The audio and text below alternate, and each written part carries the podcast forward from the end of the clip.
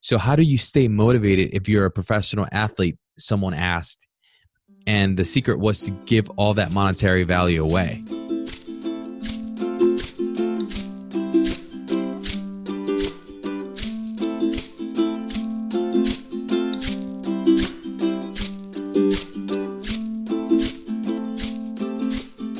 Hello and welcome to the Emotional Compass. This is Bodhi.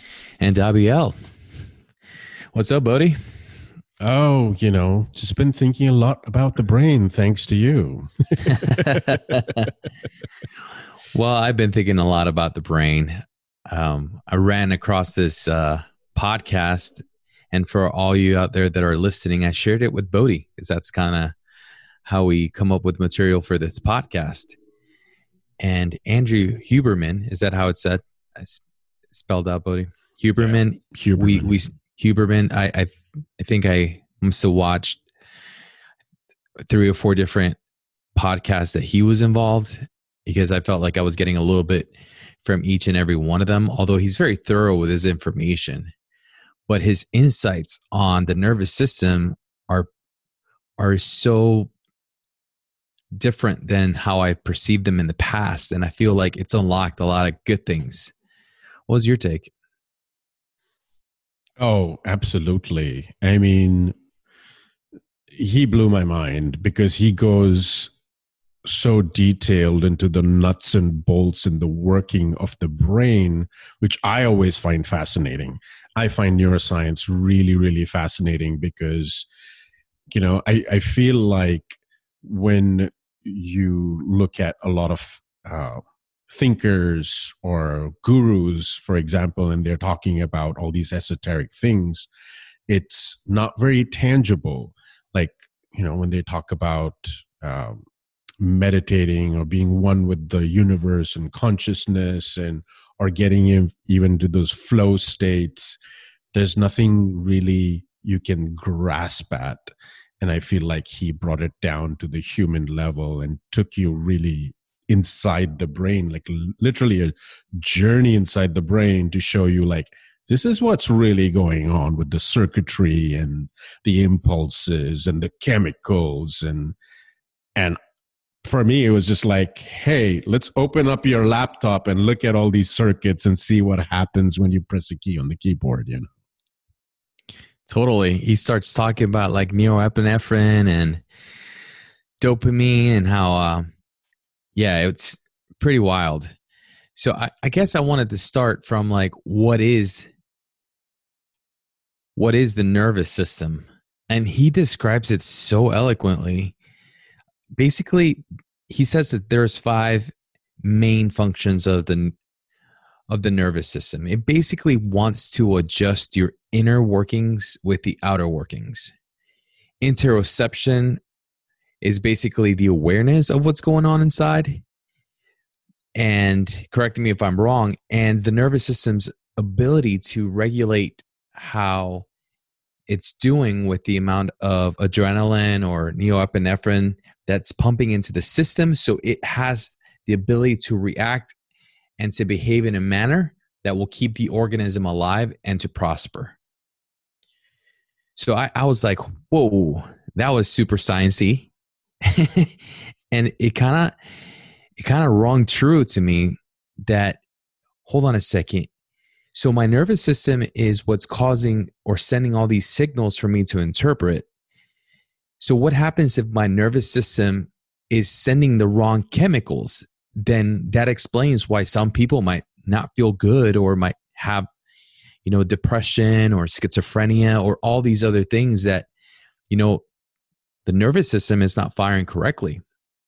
So that that was that was a thought that came to mind that validated all these other things. But not to let's keep going on the nervous system. So he also broke it down with sensations. You know sensations are non-negotiable. One of the examples that he used, and this is something that is used a lot um, in hypnosis, is to make your your focus or your perceptions aware of the sensations. For instance, if I told you that is not until I tell you to feel or to be aware of your feet touching the ground, then then all of a sudden your perception, which is like a floodlight that's bright shining on everything goes into a narrow focus spotlight into the sensation that you're feeling so sensations you can negotiate them but your your focus or your perceptions are not necessarily on them. And there's perceptions which is like what you bring your focus to. Then there's emotions and feelings which is like the the physical and the mental working together to have all these different feelings. So you might have a, a heavy feeling in your heart that coupled with certain thoughts will will make you feel sad or you know or good and then there's thoughts. And eventually all those things will lead to actions and behaviors which are also part of the nervous system. So him breaking it down that that easily for me was such a big aha moment for like oh all these pieces work together and one's not more important than the other. They're all collectively creating what is called i or who i am. So for me that was like for him just to describe those those elements one by one brought a more holistic understanding of the relationship with my nervous system and who I am. Yeah, I found very I found it very fascinating when he said that your eyes are not connected to your brain. They are they are your brain on the outside. It's like it's just this part of the brain that developed on the outside that's sending all these like uh, collecting all this visual data and processing it real time. And I find that very fascinating because I feel like as human beings, we process like a lot of our brain power goes into processing the world around us. Because, I mean, if you think about it, there's so much data input that's going on in any given second. You know, I mean, if you know anything about, um, you know, these AI models that they are coming up with to recognize if this thing is a plant or what kind of plant or dog, what kind of dog. It just takes intense processing power to kind of figure out just one little piece of information for a computer. For our brains, we're constantly processing all the objects around us, not to mention, you know, the, the, the ambient surroundings like hey what's that sound what the perceiving the person in front of us, what they're saying, what they're feeling. So yeah, there's a lot of input that's happening, and all of these impulses are getting sent to the brain, and the brain is processing this. Um, you know, and yeah, I, I just found that really f- fascinating because uh, he also talked about how all these like frequency of impulses are have to match whatever is going on on the inside and the harmony of the outside versus the inside. So one of the things that was interesting was with the eyes perceiving light was that relationship of the yellows and the blues that start triggering the autonomic response system for it to know that hey man it's time to start going to bed. Not only that, he starts going into detail with like hamsters. And obviously as humans right we could we could procreate all year long but certain animals have to hibernate. And at some point the relationship of daylight to nighttime will actually trigger changes in in the animals so that they can't procreate no longer. So i thought that was fascinating because the nervous system is responsible for so much and the fact that your brain squeezed out these parts of your brain out to your eyeballs you know when you're in the womb, it's even crazier. I, I'm just I'm seeing like you know biology mother nature pinching off a piece of the brain and putting it out so you could sense it. Like to me it was like fascinating. But when you were saying about impulses impulses were really interesting because we internally have a metronome. Like we are perceiving time at, a certain rate so when we are in states of alertness or hyper focus, meaning when we are in a, an event or a competition and we're, we're extremely focused, our internal clock or internal mechanism starts throwing a lot more impulses than are being perceived outside. So by perception, all of a sudden the outside starts to feel slower. And vice versa, if your internal metronome is going slower than the impulses that are coming outside, he basically says if you're getting a ton of text messages, your phone's going off, you're getting a bunch of emails, all of a sudden you're going to feel anxious. You're not going to be feeling good because there's so much happening. You're going to want to slow it down. So we're going to cover more, but in his in his words, basically what we're ne- wanting to do is we want to match our internal with the external. And he goes off into a bunch of different tools that we could do to either slow it down or to speed it up. So I thought that was really fascinating as well. Yeah, and I remember one of the tools that he mentioned was the double inhale and exhale. That was just to kind of jumpstart your nervous system when you're feeling kind of sluggish.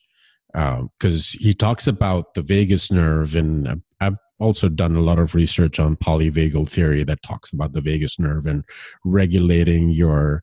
Uh, you're basically reg- regulating your nervous system and that is a very like long form way of doing it but he talks about your dopamine system and basically trying to do that in real time. And he talks about that double inhale where you're inhaling and then you inhale again and then you exhale sigh. So that basically just removes the carbon dioxide from your lungs and then just replenishes it with uh, oxygen, which kicks your adrenaline system into gear, and you can, you know, feel a little more awake. And I actually tried that when I was driving over the weekend. I was kind of feeling a little sleepy, and I did that a few times, and I was like, oh, not that sleepy anymore. It kind of works. It was interesting when I do that, it kind of makes me yawn. It makes me open up and uh, intake even more oxygen. Um, also, he talks about stress and its function. I think the stress aspect, we've shun away from it. And they did this study in the 1960s in regards to uh, patients that had had uh, surgeries where probes were put in their brain and they were able to tap into all these different like sexual arousal, pleasure, frustration, anger, uh, fear, and the ones that they would tap on the most was um, slight agitation and a little bit of frustration. I was like, "Wow, that's that's nuts!" And he breaks that down into like those individuals that are able to regulate their autonomic response system and to reward themselves for the grind. It's what I call the grind, the, the daily act of doing what you love, are the ones that could overcome obstacles and achieve their goals. So instead of saying, I don't want to be stressed, maybe we should start saying, I want to learn how to cope with my stress and how to use that to move forward. Because as a biological creature, we use stress to move forward. Like I really like the the analogy of uh, the deer. He was saying how deers could smell water from far away, and and basically when the deer is starting to feel a little thirsty, he starts to get agitated. And he's starting to say that if, if you're feeling a lot of thirst, then you start to panic. And if you feel even more thirst, then you might even resort to violence. So even that saying right there gave me a lot of perspective, especially on the community that is being affected by addiction. Because when individuals start, you know, using dopamine based drugs that rewire their brain, all of a sudden they are triggered to even use violence to try to match that deplenished dopamine receptor. So for me, that was that was pretty nuts. Like understanding the autonomic response system agitation and stress how it makes you move forward yeah i actually want to come back to that addiction part because he talks about time dilation which i thought was so fascinating. Um, but i, I want to go to the core of what i thought was most of his. I, I read like I mean I, I heard three different podcasts and I think a lot of his message was on the growth mindset and and this is something that we've been talking about on our podcast which is falling in love with the process over and over again. But totally. he kind of gives you the the nuts and bolts of what that is. And he breaks down into like well what happens when you start to learn something or expand that neuro or take advantage of that neuroplasticity? Uh, because he says the best time for you to learn something acquire skills or learn a language and all of that is up until the age of 25 when your brain is extremely malleable. But after that it becomes a little harder. But he said there were also tests that were conducted that said you know neuroplasticity is uh, available even in, in adults. And the the way you can take advantage of that is basically deep focus and he talked about what deep focus is. He he's he talked about something called duration path outcome. Uh, basically the duration is like how long something is going to take. Path is like how you're you going to get there and outcome is like what's the final outcome of this thing or what what's the you know what's the end result of this thing? And your mind needs to get into that mode and for it to get into that mode you need it it secretes uh, what is it acetylcholine in the nucleus bacillus, nucleus bacillus, bacillus, bacillus. There you go. Um, sorry, I'm not a neuroscientist. You're doing great. And and he says the the minute that happens, your your brain also triggers a response where it says, "Oh, we're going to like release some neuroepinephrine, which is an adrenaline, and it agitates you. It's like a stress response." And that's why like when you sit down to do something you're kind of agitated you're not in that flow state and this is the part that got to me the most because i was tr- a true believer in these flow states and he said you don't have to same here. Yeah you don't have to feel good about something that you're doing. You will feel agitated in the beginning but you have to get over that hump so that you get into that dopamine reward system where you're releasing the dopamine constantly, whether it's through self rewards or external rewards. And th- this is something that he talked about where don't get hooked up to external rewards, where they conducted that experiment with the kids and they were giving him, them these like stars to draw eh, every time they that? would draw, yeah, every time that they would draw, they would get a, a, a, golden star, and the kid loved it. And and then when they stopped getting the stars, they they stopped liking to draw. So they they were being rewarded externally, and he's like, maybe don't heavily rely on those external rewards, but sometimes you know we we do we do like our external rewards.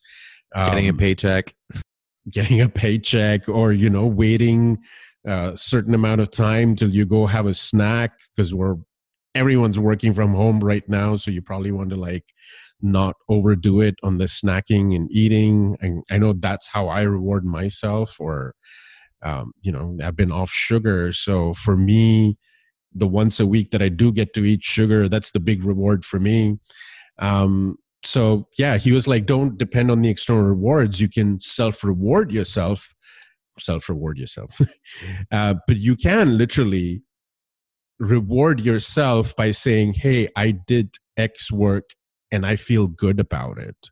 And I've been trying to, you know, experiment with this on my own because uh, the book writing that I'm doing, I feel like every time I write at least 500 words, I tell myself, I did good today. I wrote 500 words and I can literally feel myself like I feel elated.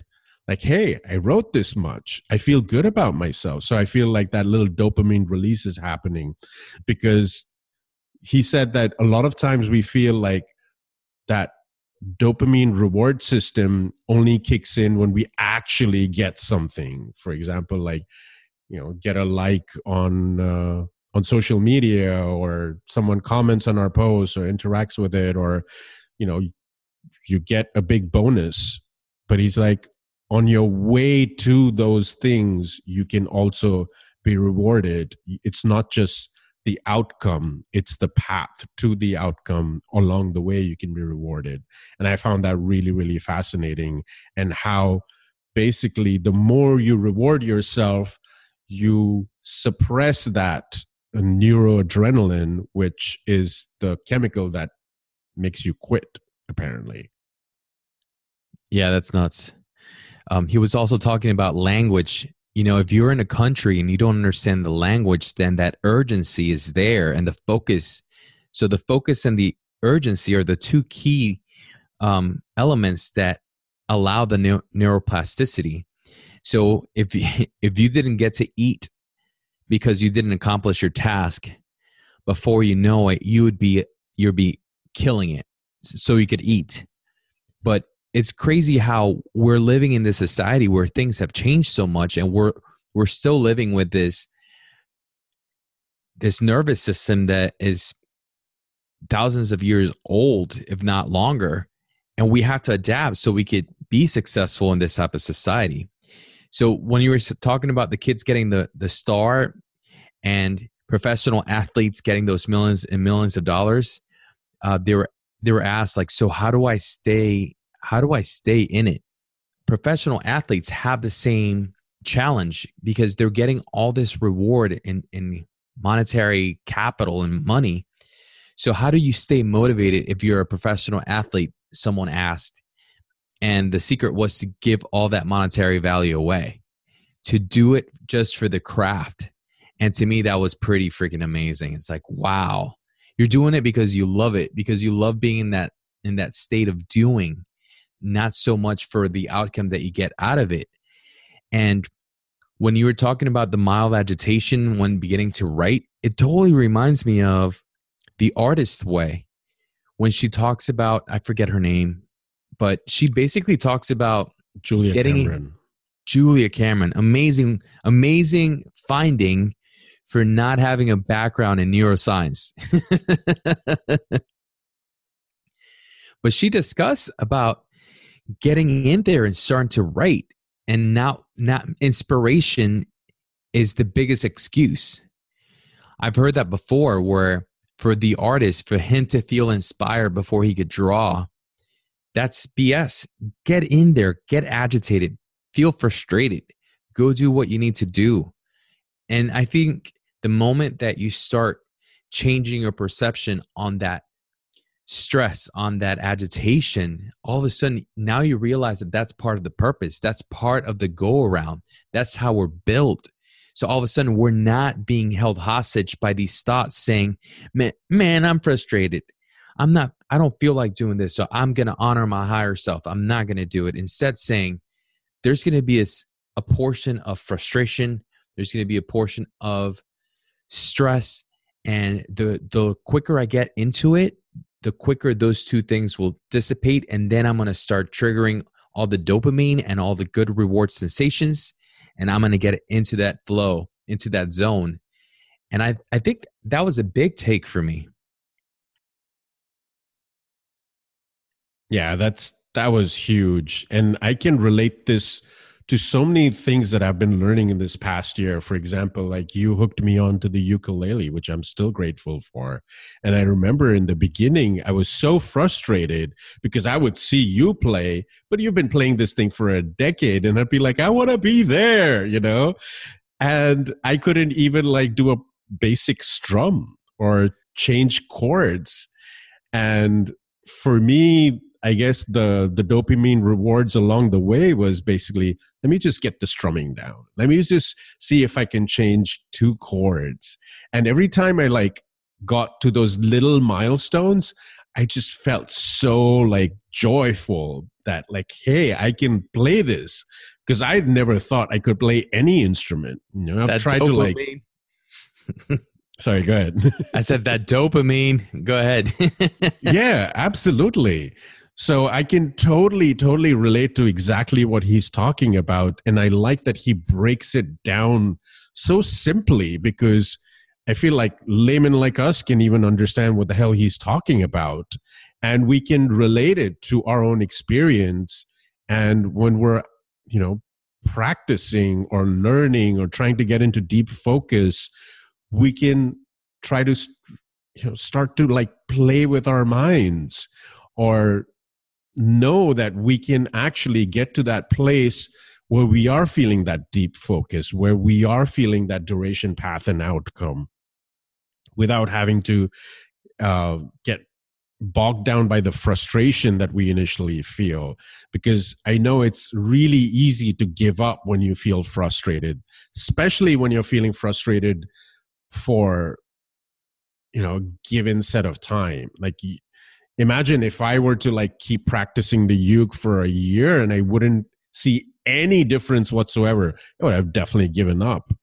But because I broke it down, because you know you breaking so many things down, like you turned me onto that book, uh, drawing on the right side of your brain, you know, which breaks down drawing step by step, and that little lines that you draw, the circles that you draw, and every little step that you achieve basically you're rewarding yourself saying like oh my god i did this and i never thought i could do this and uh, yeah, that that dopamine reward system is just amazing how it works. And I love the fact that he said you don't have to come from a place of love or you don't have to come from a place where you feel like you're one with the universe to achieve something.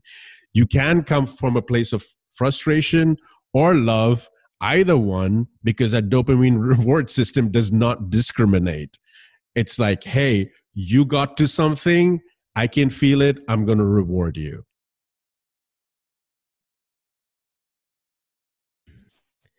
Totally, man.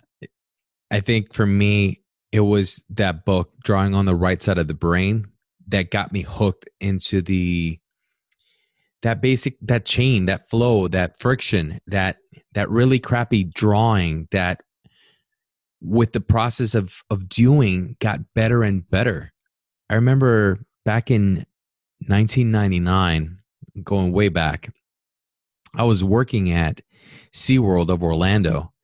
And at the time, I had a job as the clerk, right? I had to fold shirts, take money, give out some change, restock the shelves.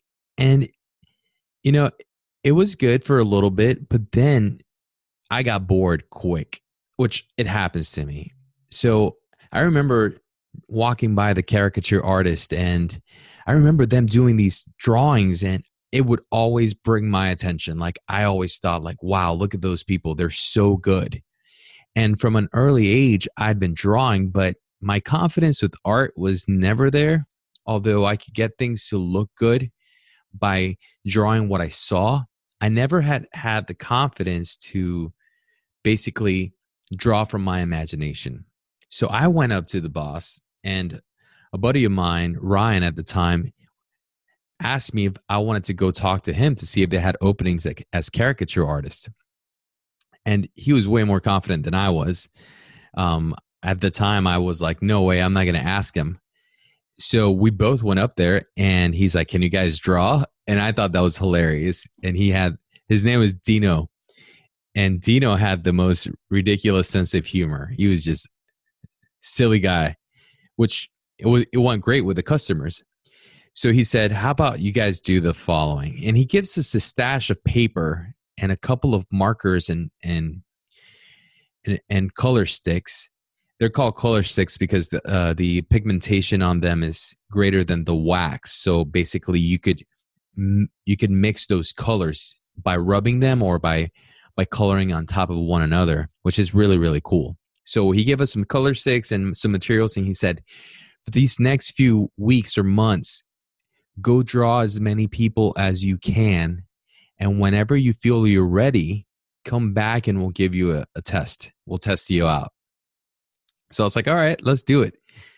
So the grind was to get good enough at doing caricatures to get hired by him and the urgency was there and the stress was there because I felt really stressed asking random people if I could they could sit for me. I was like, how the heck am I going to do that?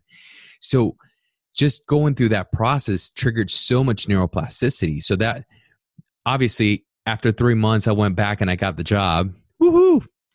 So that was really cool being considered a caricature artist. But on top of that, my art, since I was doing art every day, was like art on steroids. Like my art skills went up dramatically, which till right now, I still enjoy the fact that I could grab something and draw something that looks like what I want to. So that's a lot of fun. But to me, the, the real grind was getting to to be good at it. it that that and it's never ending, by the way if you're an artist you realize that you're going to add skills to your your your art till you die. And anybody that's a musician knows that they're going to add skills until they die. And that grind is what propels them to move forward with art with music with your relationships with you dealing with yourself. You got to realize that one of the things that meditation does for you it, it gives you more aware, awareness of your interoception but just because now you're aware of your interoception, now you got to have some tools to be able to deal with that. And that's what I feel he was commenting on that there are other tools out there like the Goggins uh, out there that use motion to to to hack the body and Hof which uses cold to hack the body. You know, there are so many tools out there that we could be using to eventually regulate regulate our autonomic response system or our nervous system or how we feel and how we we grind with life. So Andrew, what an amazing job you've done, brother. I thoroughly enjoyed your podcast. I hope that if you're listening to this, you'll have a conversation with us because I'd really, really enjoy that. And I don't know, do you have anything else that you'd like to add? Yeah, I, I, I just want to say that when when you mentioned uh, Goggins and uh, Wim Hof, uh, there's definitely a lot of tools, and I, I think he does a great job of covering the nuts and bolts, but not the tools.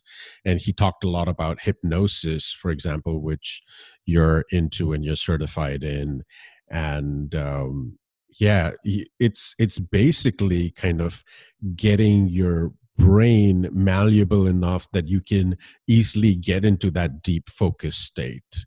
And that's what the Wim Hof breathing does because it gets you ready so that you can go into the you know the cold plunge which has a lot of great benefits for your immune system of course or goggins for example where he just he's trained himself to be comfortable with the uncomfortable.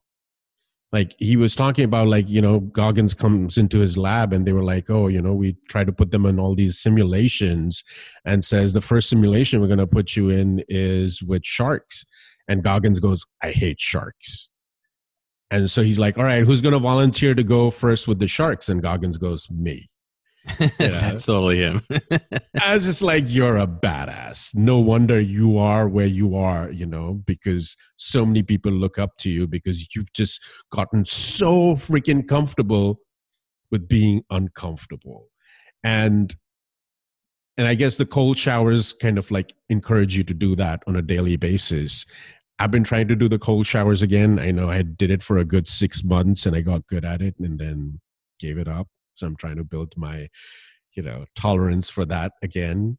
Um but yeah i, I think the, the, the last thing i just want to like touch upon and i think you can talk a lot more about this is uh, hypnosis and uh, how that can help with you know the deep focus and basically getting into those states.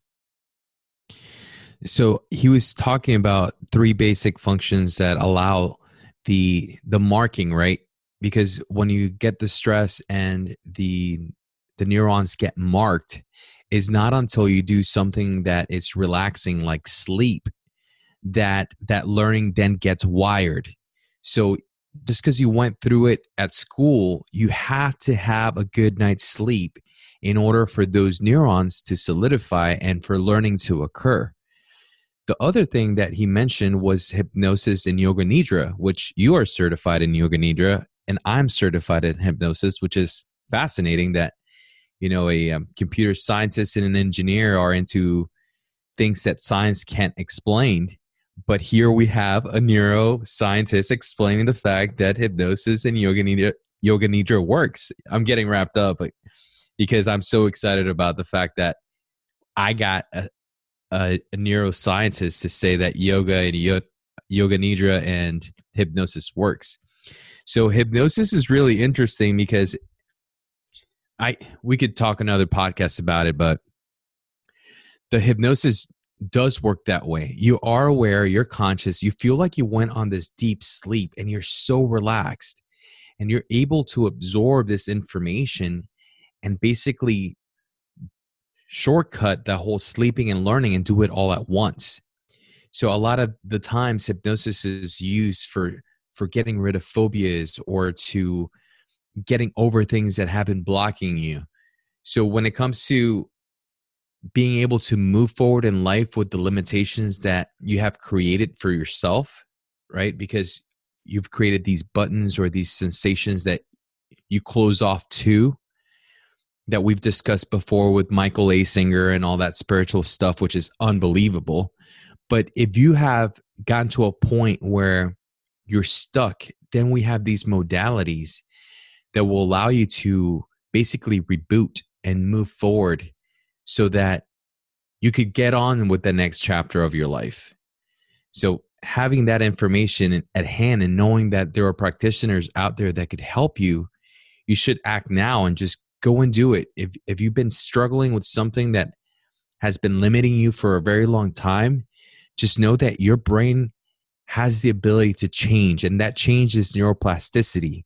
And humans have the ability to change throughout the rest of their lives which is freaking amazing. As a human, you should feel blessed. And I think I also want to add that gratitude, he's he's breaking down gratitude um, because gratitude involves different neurotransmitter reward system. And I was like, wow. So gratitude releases serotonin and it also buffers against injury, wound repair, and it allows us to lean back into the high vibes of stress. So, like, I think by us realizing that thoughts can be substituted, it gives us the opportunity to jump into gratitude, thoughts of gratitude, because they themselves have the ability to change your neurochemistry in your brain. And to me, that was unbelievable. But I think there's so much information that I, I feel we're going to leave some notes behind for all you to to go through this information and also we're going to leave some links as well so that you could look at the information that ha- andrew has left for us through all these podcasts and he also has an instagram account as well that he's constantly uploading videos to which is pretty awesome yeah, I checked out his in- Instagram and started following him. He actually does like little bite-sized videos on neuroscience on Instagram. So, yeah, uh, yeah, we'll we'll have links to all his work, like his website and a couple of these podcasts that we listen to. Um, one last uh, shout out that I want to give is to uh, he mentioned EMDR which is uh, eye movement desensitization and reprocessing. And this is uh, a it's a modality of therapy, especially if you've gone to um, you know gone through trauma, which I had, and I did a uh, a form of EMDR uh, with a therapist last year, and I can tell you the results are just amazing. I mean, I'm proof of that. Um, so if you have certain trauma and you've been reluctant to, you know, try therapy, I highly recommend checking out EMDR. Find a therapist that is um, certified with EMDR and go and check them out, and uh, they can definitely help you with it. Uh, I can definitely verify that it works. And uh, Andrew Huberman has actually done a lot of research on that as well. So once you listen to his podcast, you can also see his thoughts on EMDR. Um, so yeah, I mean, you know, we've just keep discovering all these amazing lectures, uh, podcasts, uh, books, everything that comes in our worldview. We basically try to like distill it, give our own, you know, lens on it and what jumped out for us and we bring it to you and we really hope that you're getting something out of our podcast um, and if you want us to cover something, or if there's something interesting that you want to bring to us, uh, check out our Instagram, The Emotional Compass, or our website, theemotionalcompass.com. We're on Facebook as well. Uh, you can DM us. You can send us an email, hello at theemotionalcompass.com. Um, so, yeah, do reach out to us because we love hearing from you and love hearing about your experience, what you've been going through and if there's anything you want us to cover on this podcast. Yeah, I just wanted to say his final message is to give our future generation the ability to be able to toggle back and forth their nervous system. Meaning, a lot of people are hostage to their thoughts and their emotions and their behaviors. And to know that there's something that you could do about it and that there are tools out there that will give you the ability to navigate through this crazy life, then this is the right place because you always need a good emotional compass to get to your true north. Ooh, beautifully put. So we're the emotional compass, and this is Bodhi. And Abiel. Until next time.